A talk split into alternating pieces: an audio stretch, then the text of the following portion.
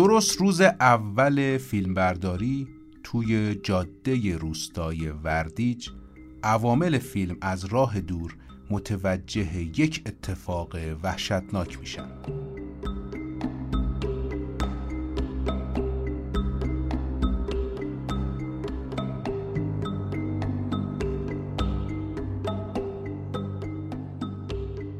حامی مالی این قسمت از رادیو سانسور نشر شمدونیه. نشر شمدونی یه انتشارات در حوزه روانشناسیه و هدفش چاپ کتابهای کاربردی و قابل فهم برای همه کسایی که از کتابهای خشک و خسته کننده روانشناسی فراری و می‌خوان یه مشاور قابل اعتماد تو کتابخونشون داشته باشن. انتشارات شمدونی.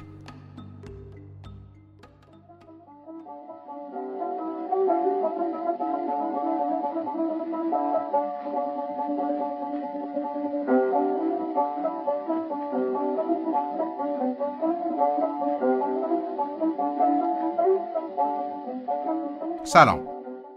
من سلمان خورشیدی هستم و شما به رادیو سانسور گوش می‌دید. ما قصد داریم در هر قسمت از رادیو سانسور داستانها و ماجراهای پشت پرده تولید یکی از فیلمهای تأثیرگذار سینمای ایران رو برای شما روایت بکنیم. این قسمت پله آخر.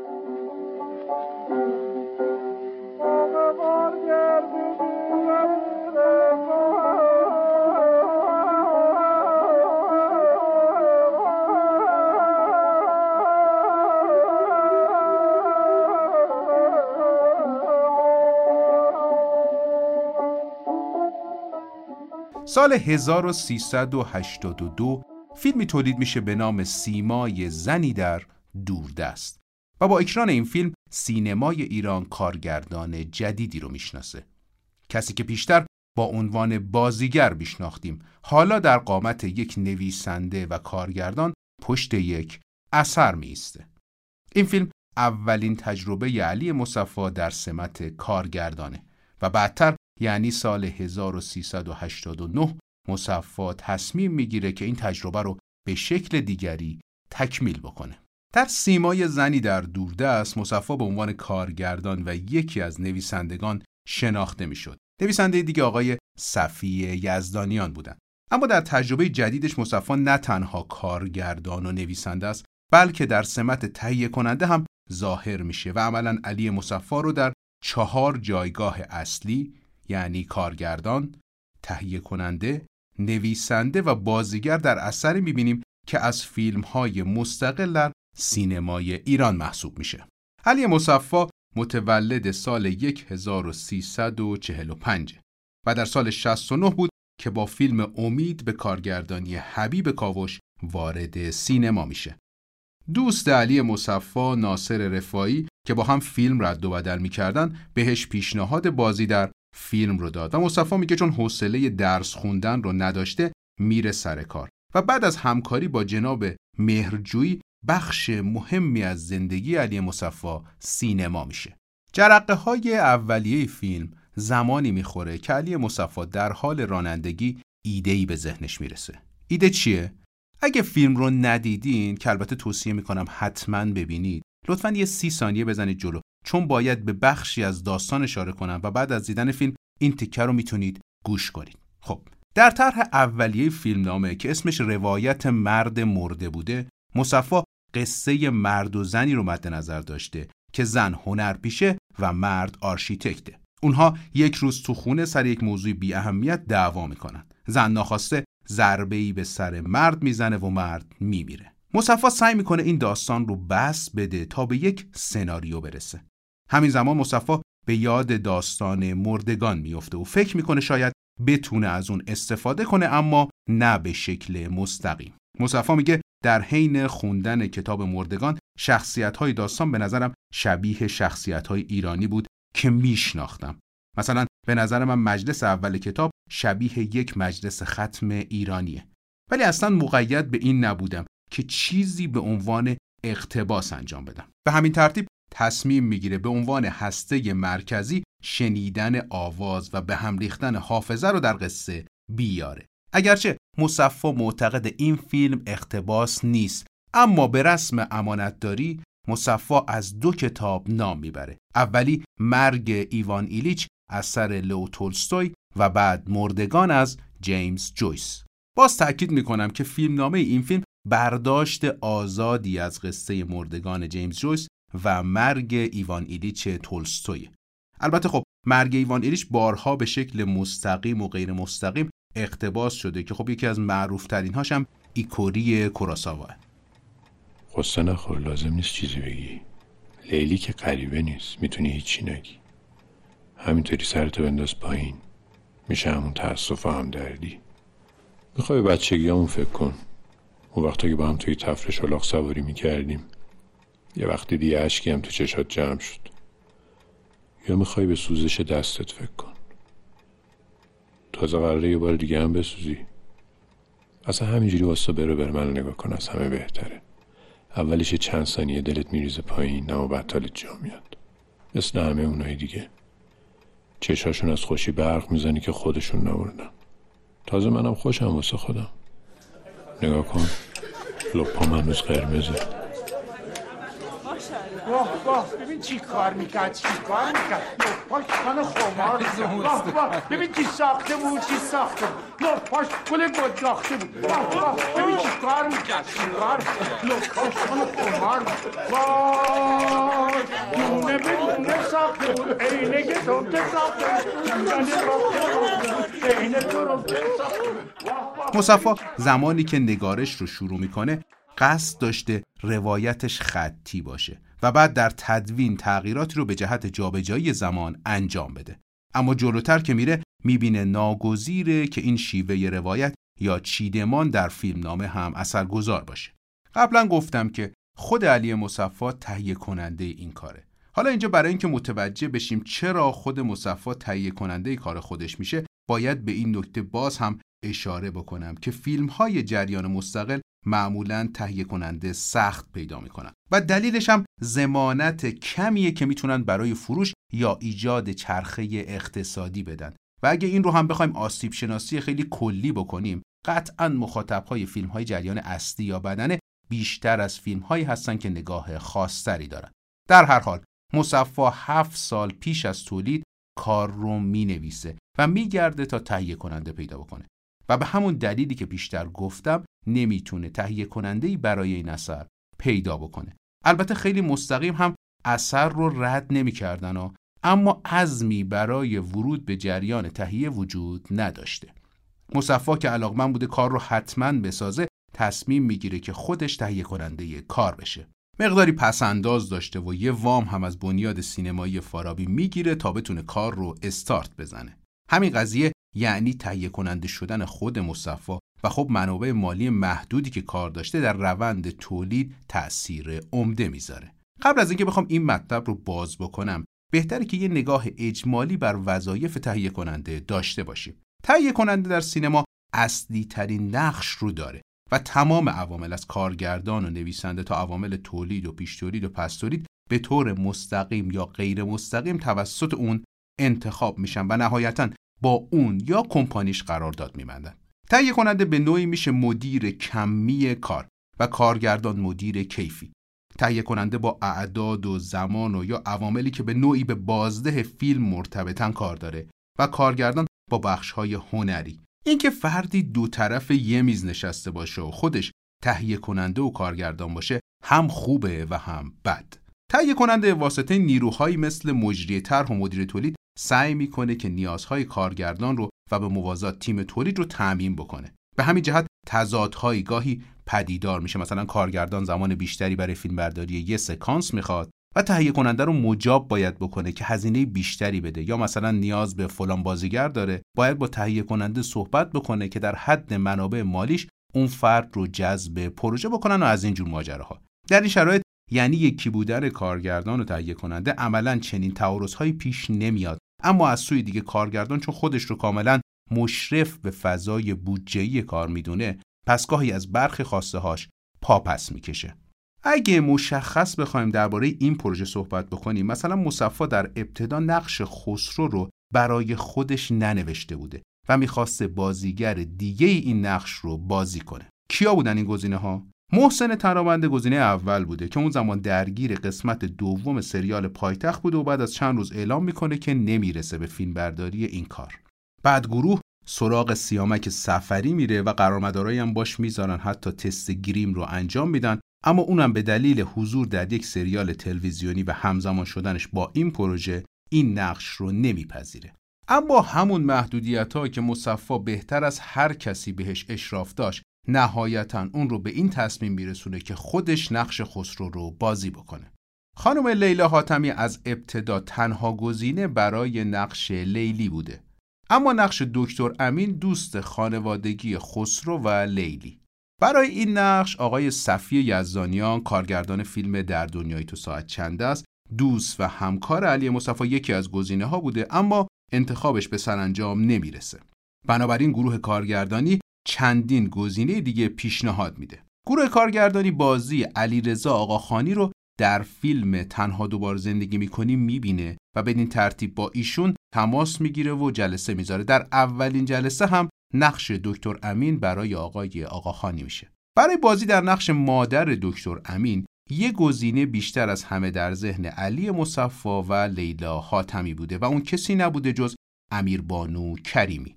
ایشون مادر آقای علی مصفا هستن که بعدتر به عنوان چهره ماندگار در چهارمین همایش چهره های ماندگار زبان و ادبیات فارسی هم برگزیده میشن. اینجا باز هم شما می‌تونید ببینید که مصفا حتی در انتخاب بازیگر هم چقدر نگاهش به اقتصادی بودن پروژه است و سعی می‌کنه حتی مقدور از افرادی استفاده بکنه که علاوه بر اجرای صحیح نقش ها کمترین هزینه رو برای کار داشته باشن من این صحنه رو قبلا دیدم. تو میگی شکر سرخ نداریم؟ شکر سرخ نداشتی؟ اون میگه نه. نه نده. ببخشید غذای رژیمی هم نداری؟ نه متاسف مرسی. واقعا که هنر کردی. من همیشه همین می‌پرسم اینا هم همیشه میگن نداری. خودم هم که نیوردم. تو برمیگردی پشت سرتو نگاه می‌کنی. امین میاد تو. با میسته سر میز. فقط تو رو نگاه می‌کنه. انگار من نیستم. میگه من به اون دروغ گفتم. بعد وقتی که میشینه قهوه تو میریزه روی میز. مخصوصا برگشتم که حساب پیشگویی درست از در سلام. سلام. به چی میخندی؟ به اینکه خسرو واقعا فکر داره پیشگو میشه. آره تو خرابش کردی همینجور جملتو نگفتی. این فیلم چند تا بازیگر دیگه هم داره. آیه کیانوش گرامی که نقش بزرگسالی همکلاسی دوران کودکی خسرو رو بازی می‌کنه و مشت محکمی هم توی یکی از سکانس ها از علی مصطفی می‌خوره از دیگر بازیگراست. در رابطه با همین سکانس بگم که این مشت به اصرار خود گرامی توسط آقای مصطفی به صورتش زده میشه و بابت همین مشت هم دندون کیانوش گرامی میشکنه. آقای علی اصغر تبسی بازیگر ثابت فیلم های مسعود کیمیایی که در نقش یکی از مهمانهای سکانس عزاداری جلوی دوربین میره مجلس گردونی می‌کنه و این سکانس رو تبدیل به رقص و پایکوبی می‌کنه. نظام کیایی صدا بردار مطرح سینماست که در این فیلم هم در نقش خودش یعنی صدا بردار در سکانس های فیلم برداری دیده میشه. جناب کیایی دو بار کاندید و یک بار برنده سیمرغ بلورین جشنواره فجر با فیلم نون و گلدون محسن مخمل باف شدن. آقای امیر سیدی دستیار جناب آقای داریوش مهرجویی هم در این فیلم در نقش خودشون یعنی دستیار کارگردان در سکانس های فیلم برداری دیده میشن. حامد بهداد هم که به پیشنهاد علی مصفا بازی در نقش کوتاه اما جذاب بازیگر نقش مقابل لیلی رو در سکانس فیلم برداری قبول می‌کنه به صورت افتخاری و یک جلسه جلوی دوربین پله آخر میره. اما درباره حضور حامد بهداد در این فیلم باید به این نکته جالب اشاره کنم. های علی مصفا به دلیل خصوصیات اخلاقی و رفتار حرفه‌ایش در زمان فیلم برداری با حامد بهداد درباره اووردن اسمش تو تیتراژ گفتگو می‌کنن و هر دو تصمیم می‌گیرن تا علاوه بر اینکه نام حامد بهداد در تیتراژ اول نیاد در زمان اکران فیلم هم از اسم بهداد بر روی پسترها و پلاکاردهای تبلیغاتی استفاده نکنند تا مورد حجمه تماشاچی حرفه‌ای بابت سوء استفاده از نام بازیگری که تنها یه سکانس تو فیلم بازی کرده قرار نگیرن و به نوعی به شعور مخاطب احترام بگذارن. این اتفاق در تیتراژ و همچنین در زمان اکران فیلم طبق توافق طرفین میفته و هر دو از این ماجرا راضی و خوشنودن. اما بعدتر پخش دیویدی فیلم به مؤسسه رسانه های تصویری سپرده میشه و برخلاف توصیه و گوشزد علی مصفا بابت عدم استفاده از نام و عکس حامد بهداد روی جلد دیویدی این مؤسسه عکس بزرگی از حامد بهداد رو در کنار عکس لیلا حاتمی و علی مصفا روی جلد دیویدی چاپ و منتشر می‌کنه. این امر باعث ناراحتی مصفا به عنوان صاحب اثر میشه. در اینجا جناب آقای علی مصفا همراه ماست تا بیشتر از زبان خودش در رابطه با پله آخر بشنویم. سلام جناب مصفا به رادیو سانسور خوش اومدید. سلام خیلی ممنون از شما که دعوت هم کردین. و امیدوارم که در این روزهای آخر سال خیلی حوصله شنوندگانتون رو سر نبرید. خواهش می‌کنم. به عنوان سوال اول جناب مصفا تجربه بودن در چهار جایگاه اصلی تهیه کننده کارگردان نویسنده و بازیگر چطور بوده برای شما؟ والا خیلی من همیشه موقعیت خودم رو توی این ماجرا مثل یه صحنه داره وودی آلن تو فیلم بناناس فکر می‌کنم. که هم متهمه هم وکیل خودشه و جاشو عوض می‌کنه. همش یاد اون صحنه میافته. یعنی اینکه بیشتر وقتی که هم قرار بازی کنم هم کارگردان باشم سر اون فیلم همچنان من این که ضبط شده برداشتا رو نگاه بکنم نداشتم. یه امکانات اولیه جور کردیم که حتما این دفعه این کارو بکنیم چون سر اون فیلم قبلی نتونستم. می‌خواستم حتما اینجا این کار بکنم به خصوص که خودم هم جلو دور بودم. ضروری بود که حتما من ضبط شده پلانا رو بتونم ببینم. یکی دو بار شد و بعد دیگه نشد. خلاصه امکانات جواب نمی‌داد اون موقع. این برداریمون هم 35 بود. به هر حال همش سختیم این بود که حالا من الان چجوری بازی کردم یا خوب بود خوب نبود اصلا چجوری بود. بخشی رو با علیرضا برازنده چک می‌کردم بخشی رو با افشین رضایی چک می‌کردم. حال هر کسی یه چیزی می‌گفت. مثل حرکت در تاریکی بود. جنبه تهیه کنندگیش که اونم خیلی سخت بود. از این جهت که به حال یه تولید خانگی بود دیگه. یعنی با حد اقل ممکن و تمام داشته ها قرار بود این فیلم ساخته بشه. مثلا لوکیشن اصلی خونه خودمون بود. از مادرم خواستم نقشی رو بازی کنه. لوکیشن های دیگه می‌رفتم سراغ قوم و خویش آشنا. نه اینکه پول ندم پول می‌دادم ولی خب حالا بالاخره سعی می‌کردم تا اونجا که میشه به بودجمون بخورم. و گرفتاری این که حالا الان گاهی وقتا یادم می‌رفت که خودم تهیه کنندم و اون وسط ها به خودم نهیب می‌زدم که خب احمق تهیه کننده که خودتی. یه روز دیگه این لوکیشن نگه دار. و یه دفعه خیلی خوشحال می شدم که من مجبور نیستم که به خواسته کس دیگه ای مثلا تم بدم. با این وجود امکاناتم محدود بود و نمی‌تونستم. خیلی مثلا فوقش یه روز دیگه می‌تونستم میگم باشه یه روز دیگه هم اینجا میمونم. یا مثلا حلقه های نگاتیو که داشتیم به هر حال خیلی محدود زورم نمی‌رسید که نگاتیو بیشتری بخرم و بنابراین برداشتم باید که دیگه ماکسیموم به 6 تا می‌رسید. خب البته جاهایی بود که می‌گفتم آقای ولش کن میریم می‌گیریم و هی هم بگیریم عیب نداره اینا ولی یه دفعه یادم میومد که اوضاع خراب. در حال از نظر بودجه فیلم با حد اقل امکانات ساخته شد. ما شیوه خاصی از روایت رو تجربه می‌کنیم که همراه با تنزه روایت اولیه چطور در ذهن شما میومد؟ هر صورت که روایت به همین شکل تو ذهنم میومد یعنی این صحنه مواجهه با جسد به شکل کمیک به سرم میومد و اصلا وجه کمیکش بود که برام جذابیت داشت. برای همین اینجوری نبود که من اول مثلا اینو به این شکل رالیستیک تصویر کرده باشم تو ذهنم و بعد تصمیم بگیرم که نگاه کمیکی به این داشته باشم. از اول همینجوری بود. جناب مصفا به عنوان تهیه کننده سرمایه این کار چطور جور شد؟ آره من این فیلمنامه رو که نوشتم طبق روال اون سالها می‌رفتیم چیز دیگه می‌رفتیم فارابی می‌رفتیم جایی که می‌شد رفت مثلا فارابی بود حوزه بود نمی‌دونم. جای نهادهای رسمی که می‌شد رفت و ازشون وام گرفت یا شریکشون کرد. و هیچ جا روی خوشی نشون نمی‌دادن به فیلم نامه چندین سال می‌رفتم فارابی پشت در اتاق معاونت فرهنگی فارابی میشستم.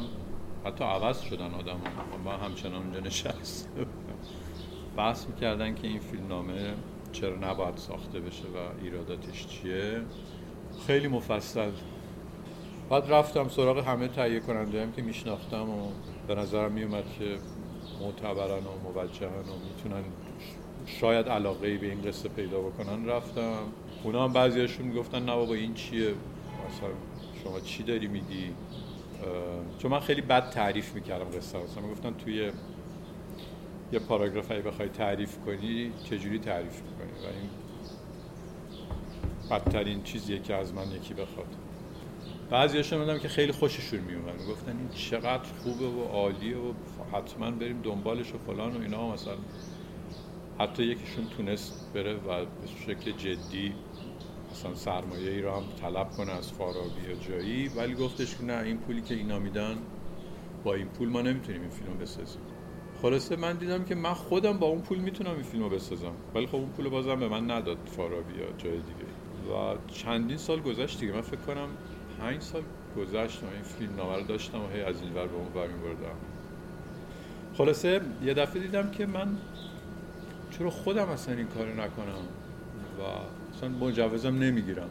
چون می‌دیدم اطرافم بچه ها فیلم هایی که میساختن دلو به دریا می‌زدن و از این کارا می‌کردن دیگه. مثلا مانی حقیقی این کارا رو زیاد می‌کرد.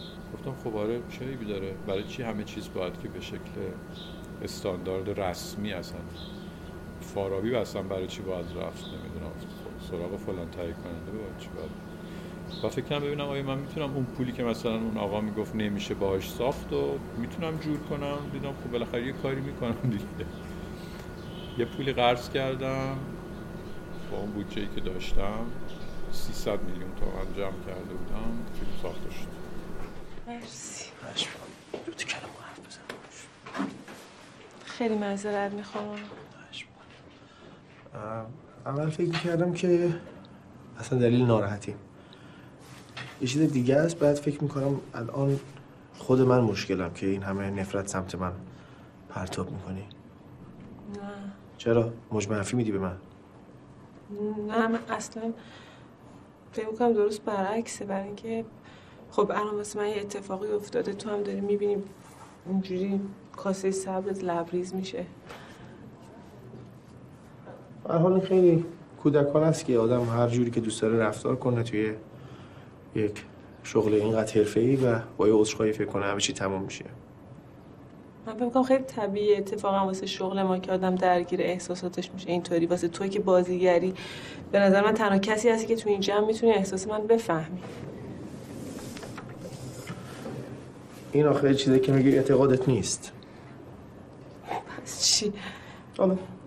خب تو اذیت کنم. آره. من اینو باور می‌کنم. متاسم های مصفا شما بازیگراتون رو چطور توجیه می‌کنید برای نقششون؟ والا من اون چیزی که یاد گرفتم و دیدم که خیلی خوب جواب داده این که خیلی کاری به کار بازیگر نداشته باشه آدم. در واقع اجازه بده که تلقی خودش از نقش رو به اون شکلی که احساس می‌کنه درسته اجرا کنه.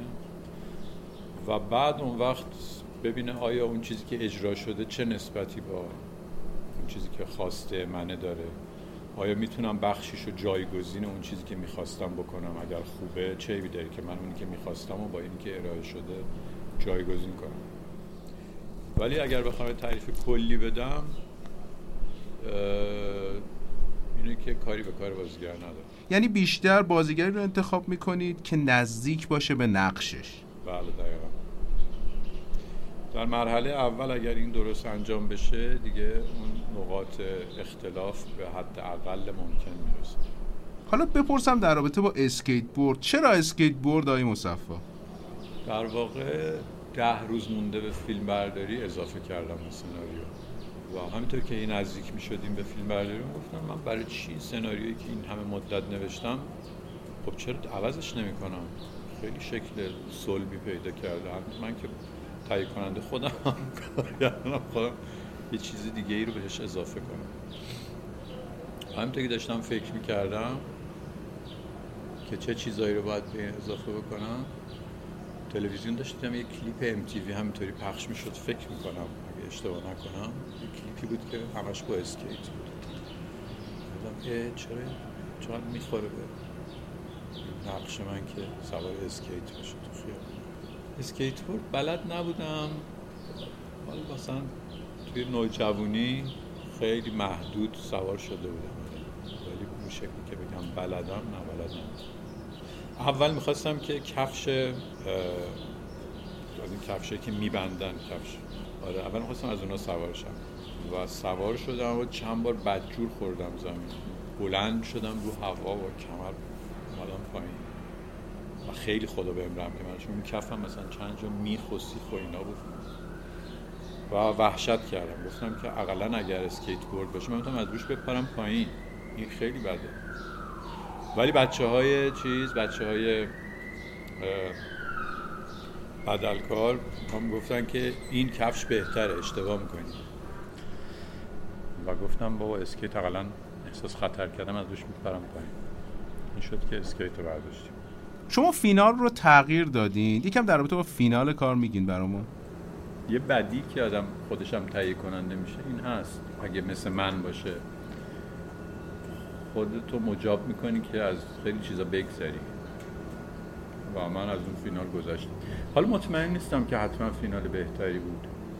ولی خب لازمه اون فینالی که من نوشته بودم فینال اصلی سناریو این بود که ما بچگی خسرو و بچگی لیلی و کل همشون بچگیاشون رو به شکلی پیدا می‌کردیم که خیلی شبیه خودشون باشن. و توی این مایم رفتیم تو پیش تولید. اما اون اتفاق نیفتاد. یعنی من احساس کردم که اگر ما تو فینال بچگی اینا رو ببینیم فورا نمیگیم اه آها آره این بچگیه اونه و چقدر شبیهشه مثلا. این همچین احساس خطری داشتم. ضمن که باید یه جایی رو پیدا می‌کردیم و یه برف قشنگی می‌دادیم و از این ماجراها که اصلا در توان پروژه نبود. بنابراین من فینال رو وسط فیلم برداری نه که عوض کنم گفتم اینم من می‌گیرم که اگه اونو نتونستم بگیرم اینو داشته باشم. و اونو سر صحنه اون فیلمی که داشت ساخته می‌شد به شکل فینال گرفتم. بسیار عالی. اون پله آخر ساختمون واقعا همینطوریه؟ پله آخر اون ساختمون اینجوری نیست برای اینکه اون یه خونه ای که خیلی معمار معروفی ساخته امکان نداره همچین اشتباهی بکنه. ولی خب من از این پله ها زیاد می‌دیدم توی ساختمون ها. من مرض دقت توی ساخت و ساز و معماری و در و پنجره و پله و این چیزا دارم. مثلا می‌دونم که کجا پله پله چهارمش مثلا به خود بلندتر از بقیه پله و این تجربه داشتم که یه جایی بود که پله آخر بلند بود و خیلی ها میخوردن زمین. به خاطر اینکه شما وقتی پله رو میری بالا یه ارتفاعی رو به شکل ناخودآگاه ثبت می‌کنی و بقیه قدم ها رو با همون ارتفاع ور میداری. بعد که یه دفعه این ارتفاع عوض میشه پات گیر می‌کنه می‌خوری زمین. اینو داشتم من از خیلی وقت پیش گفتم این چه خوب آدم از این استفاده کنه توی بعد این پله اینجوری بود و ما گفتیم خب این پله آخرش باید بلندتر باشه. و دیگه اونجا اون پله رو خانم حاتمی و گروهش درست کردن دیگه. بلندترش کردن. بسیار. جناب مصفا سپاسگزارم که همراه ما بودیم خیلی ممنون. خیلی خوشحالم از فیلمی صحبت کردم که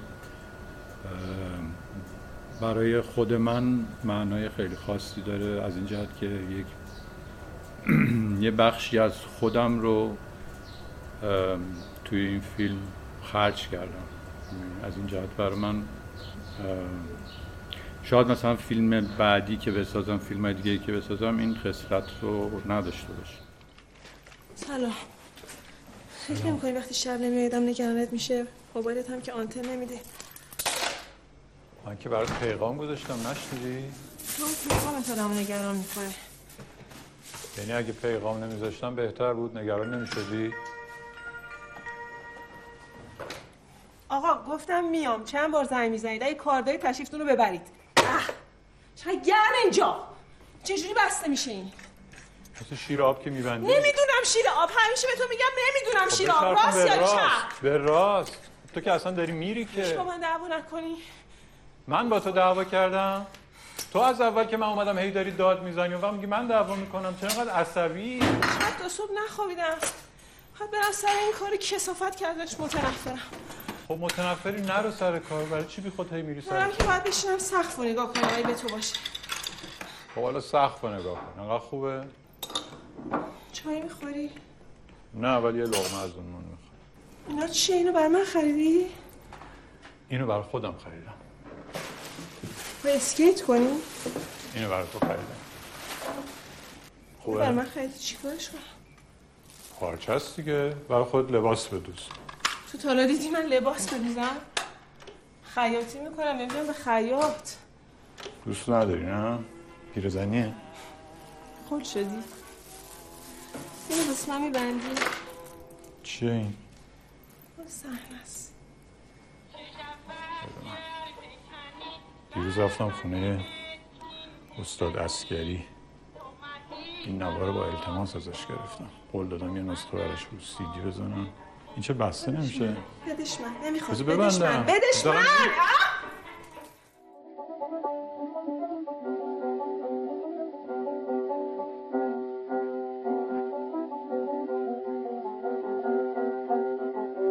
از ماها مشکلات فیزیکی و جسمی داریم که ریشه در مسائل روحی و روانی ماست. خیلی از ما از پس پرداخت هزینه های سنگین جلسات مشاوره بر نمیاییم و خیلی از ما می‌خوایم مشاورمون همیشه کنارمون باشه. کتاب های نشر شمدونی بهتون کمک می‌کنه تا بهتر بتونید این مشکلات رو شناسایی بکنید. هر کدوم از این کتاب ها رو یک روانشناس و روانپزشک معتبر نوشته. در هر کتاب تمریناتی وجود داره که شما می‌تونید با انجام این تمرینات روحیه بهتر و شادتری پیدا کنید. کتاب های انتشارات شمدونی رو می‌تونید علاوه بر کتاب فروشی های معتبر با 15 درصد تخفیف با کد رادیو سانسور از سایت شمدونی که من در توضیحات اپیزود قرار میدم تهیه بکنید. انتشارات شمدونی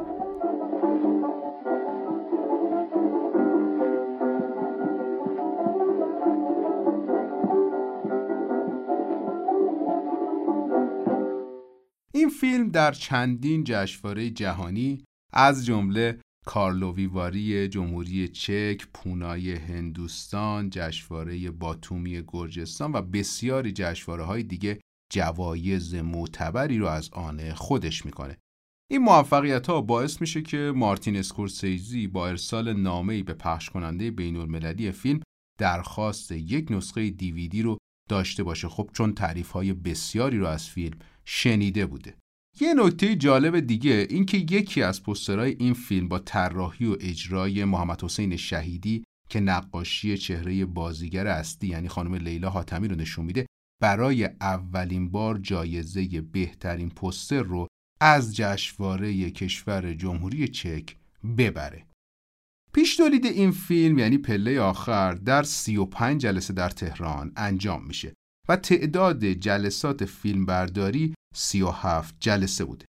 اگه مقایسه ساده بکنید با بقیه کارهایی که در رابطه باهاش صحبت کردیم می‌بینید که این کار این پروژه خیلی سریع و اقتصادی جمع شده.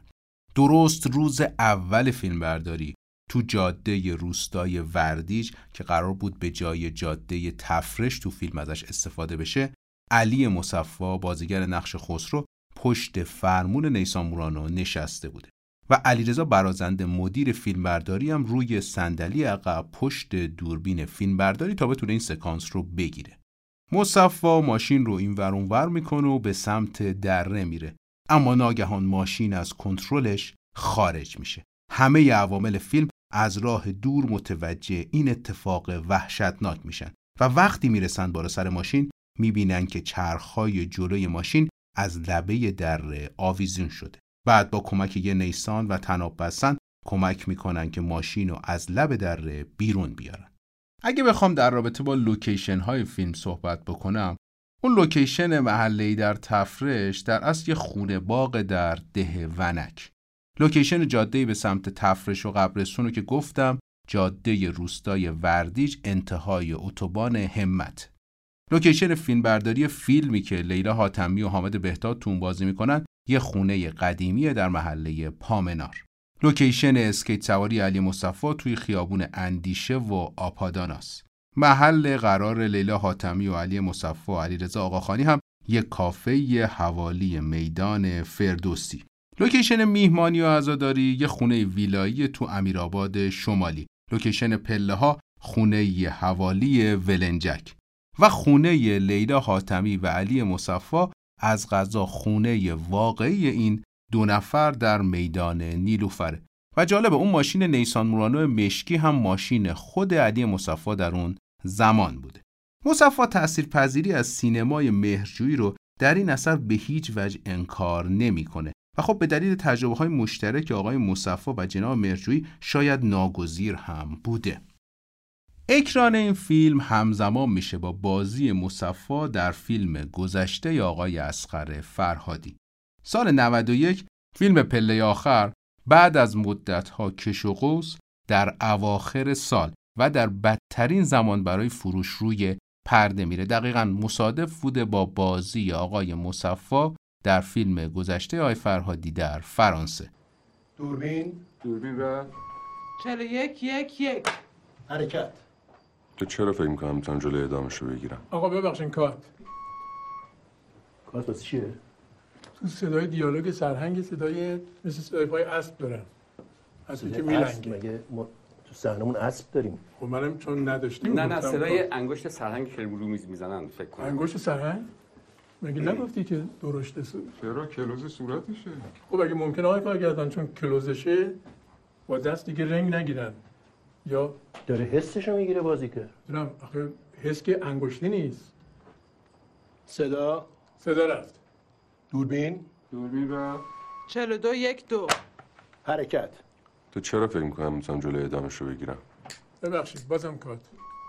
آقا بازم که کات میدی که آقا کات میدی؟ دیالوگ سرهنگ رو می‌خواید یا نمی‌خواید؟ رو کلمه اعدام شما فندکه رو زدید. آقا شما یه دفعه بوم میاد تو کادر. یه دفعه صدای اسب میشنوی. یه دفعه صدای فندک منو میشنوی. عزیزم مگه س... مگه اینکه دوبله کنید؟ اگر این صدا شما از کجا می‌دونی من ما این پلان می‌خوام چیکار بکنم؟ شاید من می‌خوام قبلش کات بزنم. خب قبلش هم کات بزنید. صدای وسط دیالوگ عزیزم. آقا من می‌دونم ما پلان می‌خوام چیکار بکنم. عزیزم اگه می‌دونستی فیلم قبلی رو خراب نمی‌کردی که آبروی 40 ساله من تو سینما نره؟ اشتباه از من بود که قبول کردم با شما کار آقا، کنم. جان کجایی بود که قبول کردم با بومت شما بده. دستش. تا ببینم تو کات میاد علی مصفا برای sync کردن یا همزمان بودن نریشن ها بر روی سکانس ها خیلی ابزار دقیقی نداشته. این فیلم نریشن محوره اما مصفا این کار رو حدودی انجام داده و موفق هم بوده. فیلم برداری این کار بر عهده آقای برازنده بوده. کسی که آرایش غلیظ، هزار پا، جیب بر خیابان جنوبی رو در کارنامه داره. برازنده یک ماه قبل از فیلم برداری هر روز با آقای مصفا لوکیشن ها رو می‌دیدن و راجع به همه نیازها حرف می‌زدن. حتی در رابطه با ارتفاع دوربین و به قول خودش تلاش کرده که یک حس رئال رو در فیلم به وجود بیاره. مصفا تاکید کرده که دوربین رو دست نمی‌خواد اما حس سیال بودن رو نیاز داره و برازنده هم در حد توان این کار رو انجام داده. تدوین این کار بر عهده آقای فردین صاحب زمانی بوده. کسی که در اپیزود در دنیای تو ساعت چند است هم ازش اسم بردی و تدوین اون کار هم بر عهده ایشون بوده. صاحب زمانی میگه که نزدیک به 80 درصد از این مدل تدوین در فیلم نامه بوده.